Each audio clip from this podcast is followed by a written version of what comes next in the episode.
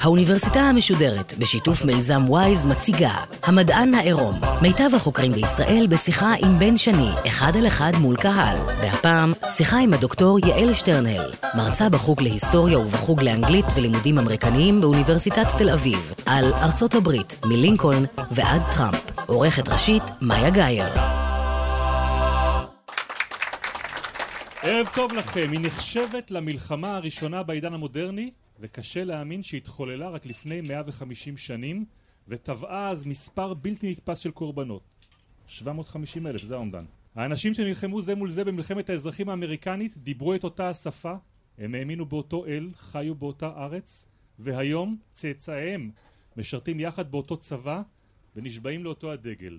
אבל האורחת שלנו הערב תטען כאן עוד מעט שהסיבות שהוציאו האמריקנים להילחם אלה באלה עד מוות לא באמת נעלמו כשהצפון הכניע את הדרום וכשמוסד העבדות בארצות הברית בוטל. למעשה נטען כאן הן משפיעות על אמריקה גם היום. האורחת שלנו היא דוקטור יעל שטרנל, מרצה בכירה בחוג להיסטוריה ובחוג לאנגלית ולימודים אמריקניים באוניברסיטת תל אביב. את התואר הראשון עשתה בתוכנית המצטיינים של בית הספר להיסטוריה באוניברסיטה העברית בירושלים. את התארים הבאים כבר עשתה שם, באוניברסיטת פרינסטון בארצות הברית. אני בכל זאת אהיה קצת פרובינציאלי ואתעקש להוסיף לרזומה שלך דוקטור שטרנהל גם את החותם שהותרת כעיתונאית בגלי צה"ל ובערוץ הראשון אבל הערב אנחנו נדבר על עבדות ועל זכויות אדם על צפון ודרום על אז והיום אם תרצו מלינקולן עד טראמפ אנחנו במדען העירום של גלי צה"ל ועמותת וויז סדרה שמפגישה את טובי החוקרים בישראל עם קהל בבר והערב אנחנו בדיזי פרישדון בתל אביב. את כל ההרצאות בסדרה הזו ניתן ומומלץ לשמוע גם בפודקאסט שלנו. חפשו שם את המדען העירום. אחרי הפתיח הארוך הזה דוקטור שטרנר הייתי רוצה לשאול אותך אנחנו הולכים לדבר על מלחמת האזרחים האמריקנית אבל אנחנו לא הולכים לדבר על טקטיקה נכון? לא, קרבות אה, לא מעניינים אותי באופן אה, מיוחד. צריך לומר לא מעניינים אה, כמעט את כל ההיסטוריונים שחוקרים את מלחמת האזרחים בתוך האקדמיה באוניברסיטאות. אנחנו אה, מתעניינים במלחמה הזו בתור משבר פוליטי, חברתי, תרבותי, שקורע את ארצות הברית לגזרים. וצריך לומר שברגע שבו הוא קורע אותה לגזרים, ארצות הברית זאת הדמוקרטיה המתפקדת היחידה בעולם. זה ניסוי מוצלח בצורה בלתי רגילה שמבשר אופק חדש בשביל האנושות כולה לאיך מדינה יכולה להתנהל, איך מדינה יכולה להתנהל בשוויון ובחירות ומתוך טקסטים מכוננים שמעגנים שוויון וחירות. ולכן כשארצות הברית מתפרקת השאלה שעומדת על הכף היא לא רק מה יקרה לארצות הברית אלא גם מה יקרה לניסוי הזה בדמוקרטיה מודרנית. אנחנו נגיע לזה, נגיע גם למה קורה לו היום במפגשים איתך אבל לפני זה אני מתעקש לדבר רגע על המלחמה. למה קוראים לה המלחמה המודרנית הראשונה? כי היה בה שימוש בפעם הראשונה באופן נרחב ברכבת ובטלגרף ובספינות שעשויות מברזל ולא מעץ. כי היו בה לקראת סופה בעיקר חידושים גדולים בתחום הרפואה, היו בה חידושים בתחום של כלי נשק. אבל כשאנחנו מדברים על המספר הזה, 750 אלף הרוגים, מספר בלתי נתפס באמת, ממה רובם מתים? רובם מתים ממחלות. בכל uh, מלחמה בהיסטוריה האנושית, אולי אני מגזימה שאני אומרת היסטוריה אנושית, תמיד נדמה לנו להיסטוריונים של המערב שאנחנו יודעים הכל על כל העולם.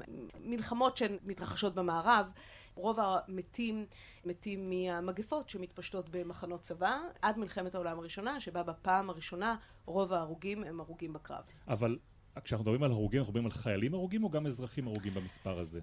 במלחמת האזרחים אין אחוז גדול של אזרחים הרוגים. יש משהו כמו, אנחנו מעריכים 50 אלף, די קשה למדוד. מהבחינה הזאת צריך לומר, אני משתמשת בפרדיגמה של המלחמה המודרנית הראשונה וגם זאת אחת הסיבות שהמלחמה הזו מעניינת אותי. אבל יש בה גם הרבה מאוד מאה שמונה עשרה במלחמה הזו, כלומר יש בה הרבה מאוד אלמנטים של מסורות מלחמה עתיקות יותר. חצוצרות ופרשים? פרשים בוודאי, מוזיקה בוודאי, זאת מלחמה שהצבא בה הולך על מוזיקה. ובהחלט יש שמירה על חיי אדם באופן שבמאה העשרים אנחנו כבר לא נראה. אז אולי מה שהופך את המלחמה הזו באמת למעניינת זה עירוב כזה בין מודרנה מתפרצת שאנחנו ממש מרגישים את המאה העשרים ה-20 מתקרבת, ומצד שני אנחנו רואים עד כמה בני אדם נטועים לא בעתיד אלא בעבר, ועד כמה הם מנסים לשמר, להיאחז בכל הכוח בהרגלים של מלחמה, בהרגלים של איך מתנהלת חברה במלחמה, שהם מביאים איתם אה, מעשורים קודמים, מאות קודמות. אז התחלת לדבר על עבדות ועל עבדים, בואי נפתח את המושג הזה. יש סיבה למה התופעה הזאת מתרחשת דווקא בארצות הברית?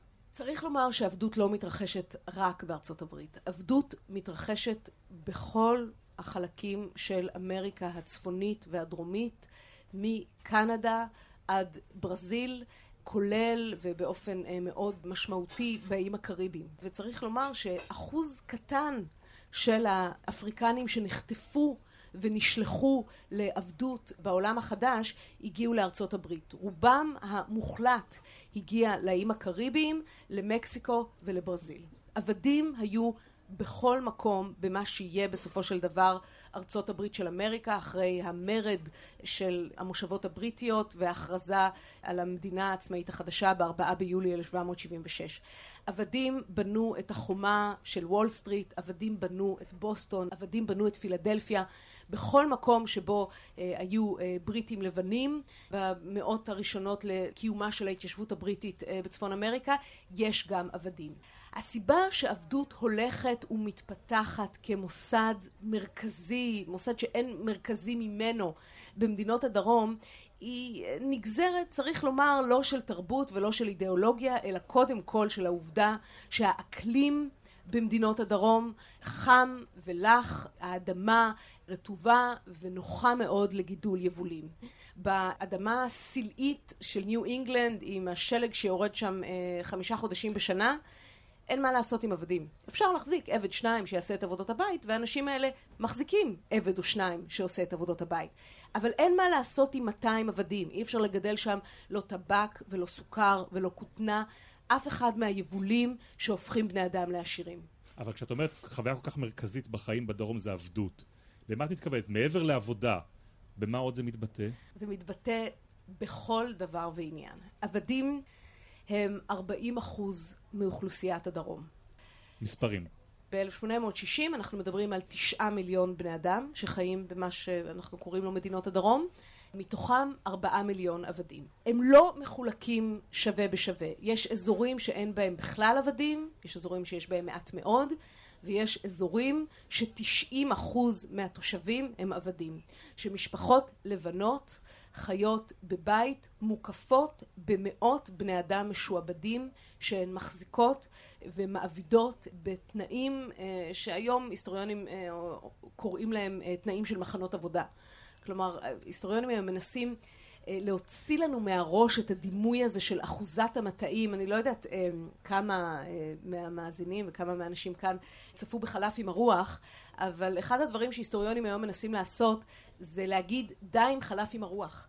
זאת לא אחוזה, זה לא אידילי, זה לא יפה, עבדים לא עובדים בשמחה בשדות, זה מחנה עבודה שמתבסס על עינויים. כי אי אפשר לסחוט מאדם את 14 שעות העבודה באקלים של ג'ורג'ה, של מיסיסיפי באלבמה, אם לא מאיימים עליו באופן תמידי בעינויים. אז המערכת הזאת, שהיא קודם כל כמובן מערכת כלכלית, זאת המערכת שעליה מתבסס אזור הדרום כיחידה כלכלית. העבדים הם אלו שעובדים בשדות, וצריך לומר 90 אחוז מהדרומיים חיים בכפר, 90 אחוז מהם מתפרנסים מחקלאות. יש גם עבדות בערים, אבל הערים בדרום ארצות הברית הן קטנטנות, לא מתפתחים שם מרכזים אה, מטרופוליטניים אה, גדולים כמו אה, בצפון, למשל ניו יורק ב-1860 היא כבר עיר של מיליון איש, היא כבר עיר עיר. בדרום אין דברים כאלה. אז העבדים הם אלו שעובדים בשדות, הם אלו שמייצרים את היבולים.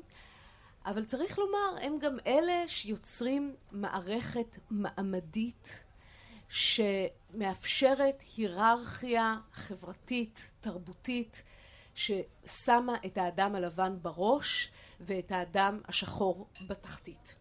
אדם לבן בדרום לא משנה כמה הוא עני ודפוק, לא משנה כמה הוא צריך לעבוד בעצמו קשה, והבנות שלו ואשתו עובדות איתו בשדות, והידיים שלהן לא עדינות ומונחות אה, בכפפות כמו שאנשים במאה ה-19 אוהבים, אלא חי חיים של עבודה חקלאית קשה, הוא עדיין אדם לבן עור. ואם הוא לבן עור, אז מותר לו להחזיק בנשק, מותר לו לנוע באופן חופשי, מותר לו להצביע בבחירות, הוא אזרח אמריקאי עם זכויות, עם חירויות, וזה מה שמבדיל אותו מהאדם השחור.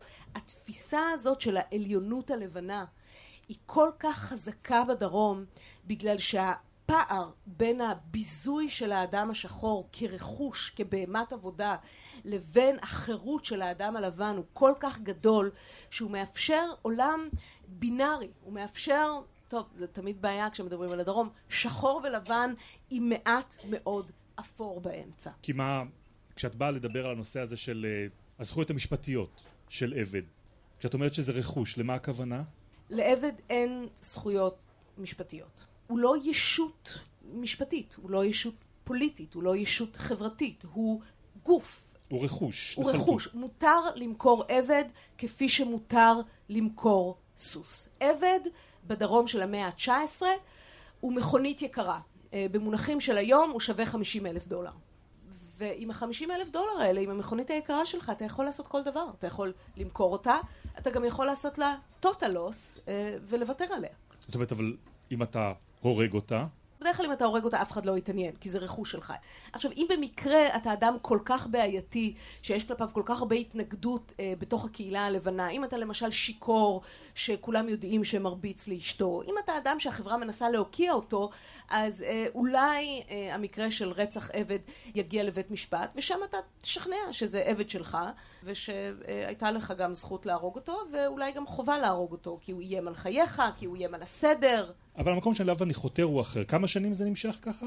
250. 250 שנה, שזה סדר העולם בסביבה הזאת בדרום של עבדות.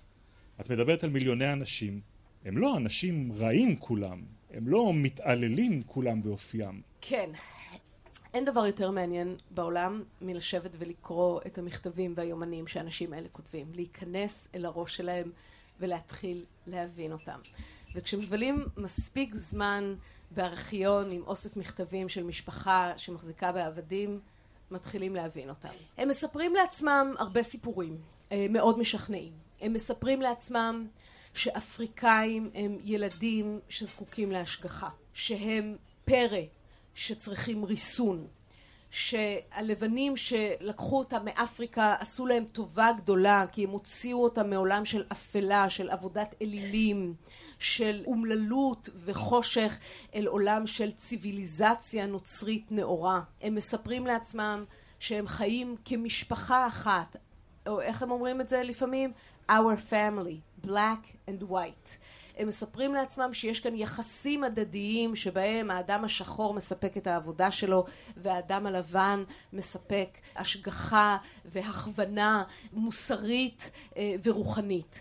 הם מספרים לעצמם שזה בסדר ושגם אם יש חלקים במערכת שהם לא בדיוק איי איי איי כמו למשל השכן שלי שכולם יודעים שהוא אונס את השפחות שלו ויש המון ילדים בצבע חום בהיר באחוזה שלו שדומים לו דמיון מפליא. זאת תקלה במערכת.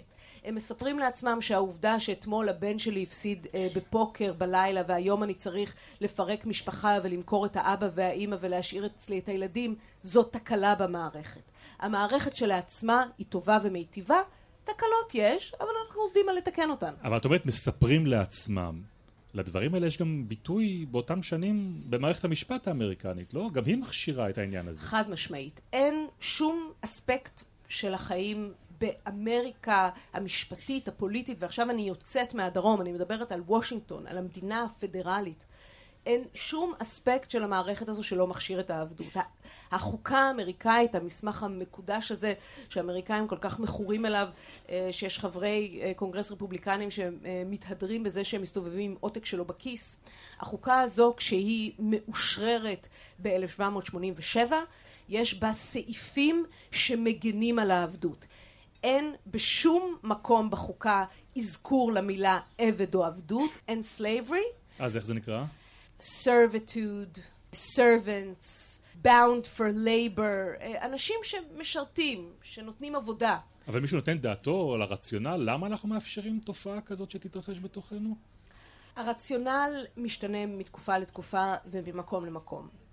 בעלי העבדים בדרום, כאמור, הולכים ומשכנעים את עצמם לאורך השנים שהמוסד הזה הוא מוסד חיובי שעוזר גם לאמריקה אבל גם אה, לשחורים האפריקאים.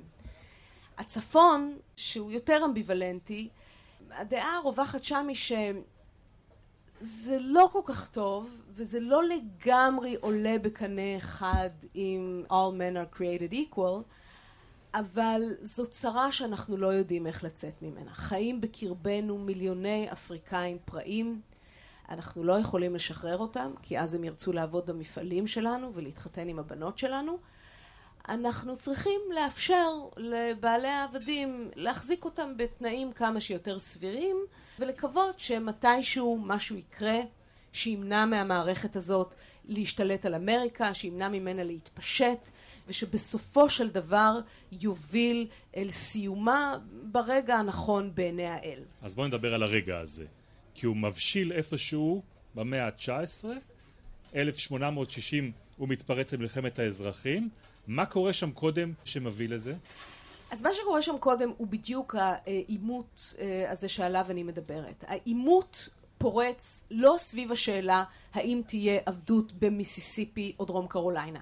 אף אחד לא חולק על החוקיות של העבדות במיסיסיפי ודרום קרוליינה. עבדים הם רכוש, לאף אחד אין זכות לקחת מבעל עבדים בדרום, במדינות שבהן העבדות כבר קיימת, את הרכוש שלו. כאמור, החוקה נותנת לעבדות הגנות. השאלה שעליה ארצות הברית נקרעת לגזרים היא השאלה האם עבדות תהיה מותרת גם בקליפורניה, באורגון, באיידהו, באזורים המערביים של ארצות הברית עד החוף. השאלה שעליה הברית מתפוצצת היא האם עבדות תהפוך להיות מוסד לאומי שיהיה למעשה מותר בכל מקום? האם הברית תהפוך להיות מדינה שמוגדרת על ידי שיעבוד? או האם העבדות תישאר מצומצמת במדינות שבהן היא כבר קיימת, שזה ב-1861 15 מדינות, ושם היא באופן הדרגתי, בדרך שאנחנו לא בדיוק יודעים להסביר אותה, אני מדברת עכשיו בשם צפוניים ב-1861, אבל אנחנו מאמינים שהיא בסופו של דבר תקרה, שם היא תצטמצם, ותוך כמה עשרות שנים תחדל מלהתקיים. אבל מה, זה כל כך חשוב לאנשים שחיים בצפון מה שקורה בדרום, הם כולם קראו את אוהל הדוד תום והם החליטו ש... שעל זה הם יוצאים למלחמה? תראו, קודם כל הם כן קוראים את אוהל הדוד תום. אוהל הדוד תום הוא רב מכר אדיר בשנות החמישים, התפרסם ב-1853, כולם קוראים אותו. השאלה היא לא רק אה, האם העבדות היא מוסד מוסרי או לא. השאלה היא, אם אני למשל עיקר שגר במערב פנסילבניה, ואני מגדל שם חיטה, עם הילדים שלי ובני הדודים היתומים שאימצתי ועוד שני שכנים צעירים שעובדים אצלי בשכר. ואני בסדר, כלומר מגדל יבול ומצליח להאכיל את המשפחה שלי ולקנות קצת מוצרים של מותרות, אבל אני רוצה יותר מזה. אני אמריקאי ואני רוצה להתקדם בחיים ואני רוצה להיות לא עיקר קטן שמאבד את אה, חלקת אדמה במערב פנסילבניה. אני רוצה להיות עיקר שעובר לוויסקונסין, לקליפורניה, ליוטה, אה, לאן שאנחנו לא רוצים, אה, במרחבים האמריקאים האדירים האלה, ושם אני מפנטז על חווה רחבת ידיים ופוריה שאולי יש מתחתיה כסף או זהב, שאולי אפשר לגדל בה יבולים יותר רווחיים מכותנה, שאולי תעבור דרכה מסילת רכבת שתעשה אותי לאדם עשיר. ואז אני מסתכל מערבה, ואני שואלת עצמי, מה יקרה בטריטוריות האדירות האלה במערב? מי יגור לידי בחווה הזאת שאני מפנטז עליה בקליפורניה? יגור לידי עוד עיקר כמוני שמגדל בזיעת אפו את היבולים שלו עם המשפחה שלו, עם הפועלים שהוא משלם להם. האם זה מי שיחיה לידי? או אם מי שיחיה לידי יהיה בעל עבדים שיבוא לשם עם 200 העבדים שלו ממיסיסיפי. יצליח לגדל את אותם יבולים בעלויות מגוחכות לעומת העלויות שלי שצריך לשלם משכורת לפועלים, יאנוס את השפחות שלו ליד המשפחה שלי, נראה שם את הילדים אה, בני התערובת ליד הילדים הלבנים הטהורים שלי. האם זה העתיד שאני רואה לעצמי? לא, זה לא העתיד שאני רואה לעצמי. עד כדי כך שאני מוכן לצאת למלחמה. לא. ממש לא. הסיבה שהמלחמה פורצת היא לא בגלל שהאיכרים במערב פנסילבניה רוצים לצאת למלחמה כדי למנוע את התפשטות העבדות. האיכרים במערב פנסילבניה רוצים להגיע לפשרה פוליטית עם הדרום שתמנע את התפשטות העבדות. עכשיו פשרות פוליטיות כאלה כבר היו, פשרה חשובה מאוד ב-1820, עוד פשרה ב-1850 שמנסות לשמור על שיווי משקל בין עולם של עבדות לבין עולם של עבודה חופשית באמריקה. הסיבה שהעסק הזה מתפוצץ היא בגלל שמדינות הדרום מסרבות לקבל את העובדה שהצפון לא מוכן יותר להמשיך ולאפשר לעבדות להתפשט. במהלך 250 השנה הקודמות העבדות התפשטה לפעמים עם מגבלות, לפעמים uh, תוך כיבוד רצונות של מדינות הצפון, אבל תמיד היה לה לאן להתפשט. ברגע שהצפון אומר העבדות לא תתפשט יותר, היא תישאר תחומה למקומות שבהם היא נמצאת, אנחנו ניתן לכם לעשות שם את מה שאתם רוצים, אבל לא ניתן לכם להמשיך להתרחב אל קרקעות חדשות. הדרום אומר, אם זה המצב, אז אנחנו את החברות שלנו בברית האמריקאית סיימנו. הברית האמריקאית היא הסכם בין מדינות, דרום קרוליינה, צפון קרוליינה, מיסיסיפי, וירג'יניה, אלבמה, טקסס, ארקנסה, פלורידה, מדינות עצמאיות, ברצותן הן יפרקו את ההסכם, יפרשו ממנו ויקימו מדינת לאום חדשה. וזה מה שמדינות הדרום עושות. בפברואר 1861, קודם שבע מדינות בדרום העמוק, אחר כך מצטרפות אליהן עוד ארבע מדינות בדרום העליון, וירג'יניה, צפון קרוליינה, טנסי, קנטקי, ואז פורצת המלחמה. המלחמה לא פורצת באופן אה, מיידי על השאלה עבדות כן או לא. היא פורצת באופן מיידי על השאלה האם ניתן לפרק את ארצות הברית ולפרוש ממנה בשלום. והתשובה שנותן אברהם לינקן, שנבחר לנשיאות ארצות הברית אה, בנובמבר 1860, התשובה שהוא נותן היא לא. ארצות הברית לא ניתנת לפירוק. מחלוקות פותרים על שולחן המשא ומתן בוושינגטון. אנחנו לא יכולים לאפשר לכל מדינה שמשהו לא מוצא חן בעיניה לפרוש מארצות הברית. ספרי על הדמות הזאת, הוא בכלל רפובליקאי, נכון? כן. הדמוקרטים והרפובליקאים ב-1860 הם הפוכים אה, למה שהם היום. המפלגה הדמוקרטית היא מפלגת הימין והמפלגה הרפובליקאית היא מפלגת השמאל. המפלגה הרפובליקאית, וזה אה, שיעור מאוד מעניין בפוליטיקה, אני חושבת, עם השלכות אה, שאפשר ללמוד מהן בכל מקום בעולם. המפלגה הרפובליקאית מוקמת ב-1854 כמפלגה שהמטרה הראשונה שלה, המטרה החשובה ביותר שלמענה היא מוקמת, היא עצירת התפשטות העבדות ורתימה של הציבור הצפוני כולו נגד המשך הדומיננטיות הדרומית בפוליטיקה האמריקאית. תוך שש שנים המפלגה הזאת כובשת את וושינגטון, גם את הנשיאות וגם את הקונגרס, והופכת להיות המפלגה הדומיננטית שיושבת בשלטון. על הרקע הזה הדרום פורש מהברית. לינקולן הוא מועמד אפור, מועמד פשרה, שנבחר בפריימריז של 1860 לא בגלל שמישהו חושב שהוא יצליח להיות נשיא מזהיר של עת מלחמה, לא כי מישהו חושב שהוא uh, גדול הפוליטיקאים האמריקאים uh, אי פעם, אלא בגלל שההנחה היא שהוא מועמד מתון שיצליח להביא את הקולות המתנדנדים. יש קבועים בפוליטיקה האמריקאית uh, שלא משתנים. וזה המצב בבחירות של 1860. ההנחה היא שפוליטיקאים מוכרים יותר שמזוהים עם המפלגה הרפובליקאית, שמגיעים ממקומות כמו ניו יורק או מסצ'וסטס, שמזוהים עם אה, אידיאולוגיה, אה, נפשט את זה, נקרא לזה שמאל ימין, לא יצליחו להביא את מצביעי האמצע. לינקולן עיקר מאילינוי, איש שלא הספיק לעורר התנגדות ולא הספיק אה, להעלות את אה, חמתם של האיכרים אה, שכאמור חושבים לא על אידיאולוגיה ולא על מצפון ולא על מוסר אלא על חתיכת האדמה שהם רוצים לעבור אליה הוא נתפס כמועמד שיוכל להביא ניצחון בבחירות והוא אכן מספק את הסחורה ומנצח את הבחירות. ובשאלה הזאת של עבדות, את אומרת עיקר מאילינוי, הוא סוחב איזשהו מטען איתו? יש לו איזושהי עמדה מוסרית לגבי הנושא הזה? יש לו עמדה מוסרית. לינקולן שונא את העבדות, אבל הוא שונא אותה באופן אישי. הוא לא מרגיש שיש לו זכות לגעת במוסד שמוגן על ידי החוקה ושמעוגן בנורמות שלטוניות אמריקניות מאז ייסודה של ארצות הברית. לינקולן רוצה בראש ובראשונה למנוע את ההתפרקות של ארצות הברית, למנוע את ההפיכה של ארצות הברית קודם כל לשתי מדינות עוינות ואחר כך הוא מדמיין ובצדק שהפרישה הזו של מדינות הדרום לא תהיה האחרונה. מיין למשל מדברת על פרישה, היא יושבת למעלה בקצה החוף המזרחי, כל הסיפור הזה של הברית לא לגמרי מתאים לה, היא גם מדברת על פרישה. העיר ניו יורק מדברת על פרישה ועל הקמת ישות מדינית עצמאית.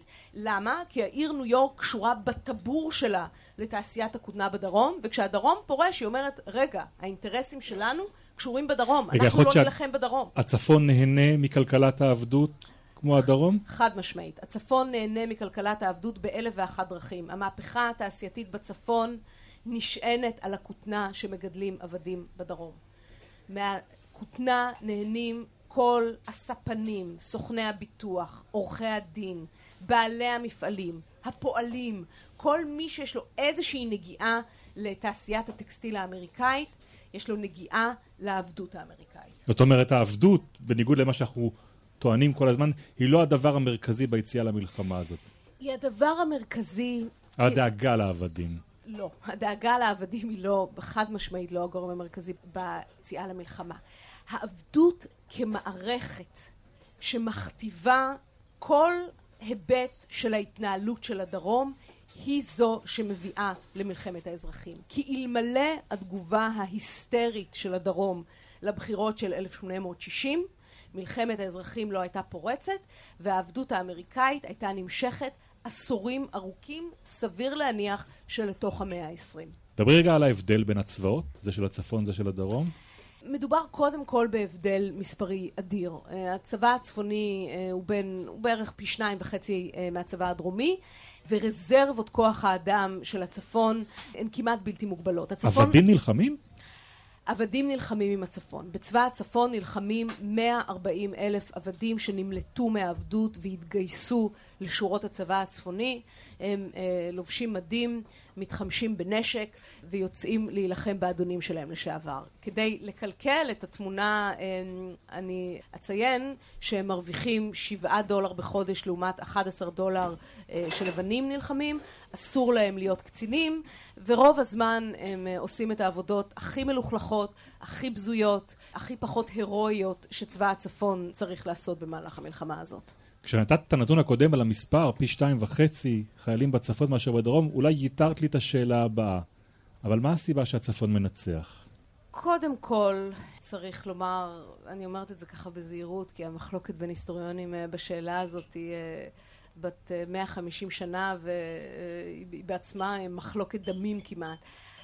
אבל בסופו של דבר, קודם כל, הבדל שאי אפשר לגשר עליו אה, בכוח אדם, בטכנולוגיה, באמצעי ייצור, כל דבר ממזון, דרך כלי נשק, דרך אה, חוטי טלגרף, דרך קרונות רכבת, דרך ספינות.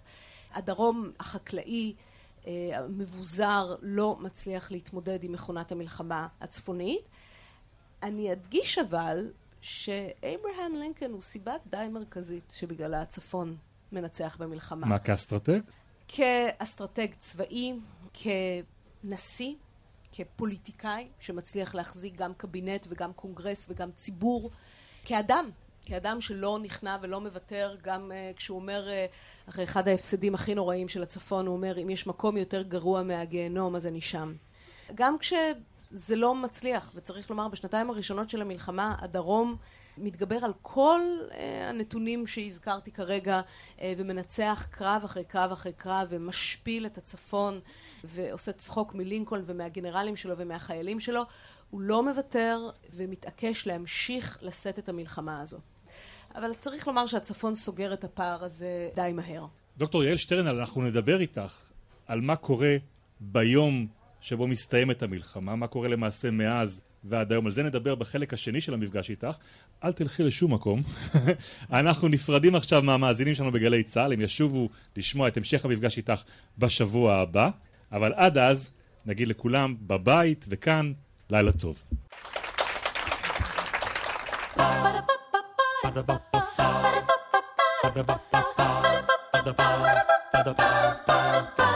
האוניברסיטה המשודרת, המדען העירום. בן שני שוחח עם הדוקטור יעל שטרנהל, מרצה בחוג להיסטוריה ובחוג לאנגלית ולימודים אמריקניים באוניברסיטת תל אביב, על ארצות הברית, מלינקולן ועד טראמפ. עורכת ראשית, מאיה גאייר. עורך ומפיק, נחום וולברג. מפיקה ראשית, יובל שילר. ביצוע טכני, בני יהודאי ויאיר בשן. עורכת הדיגיטל, נועה שינדלר. האוניברסיטה המשודרת, בכל זמן שתרצו, באתר וביישומון גלי צה"ל, ובדף הפייסבוק של האוניברסיטה המשודרת.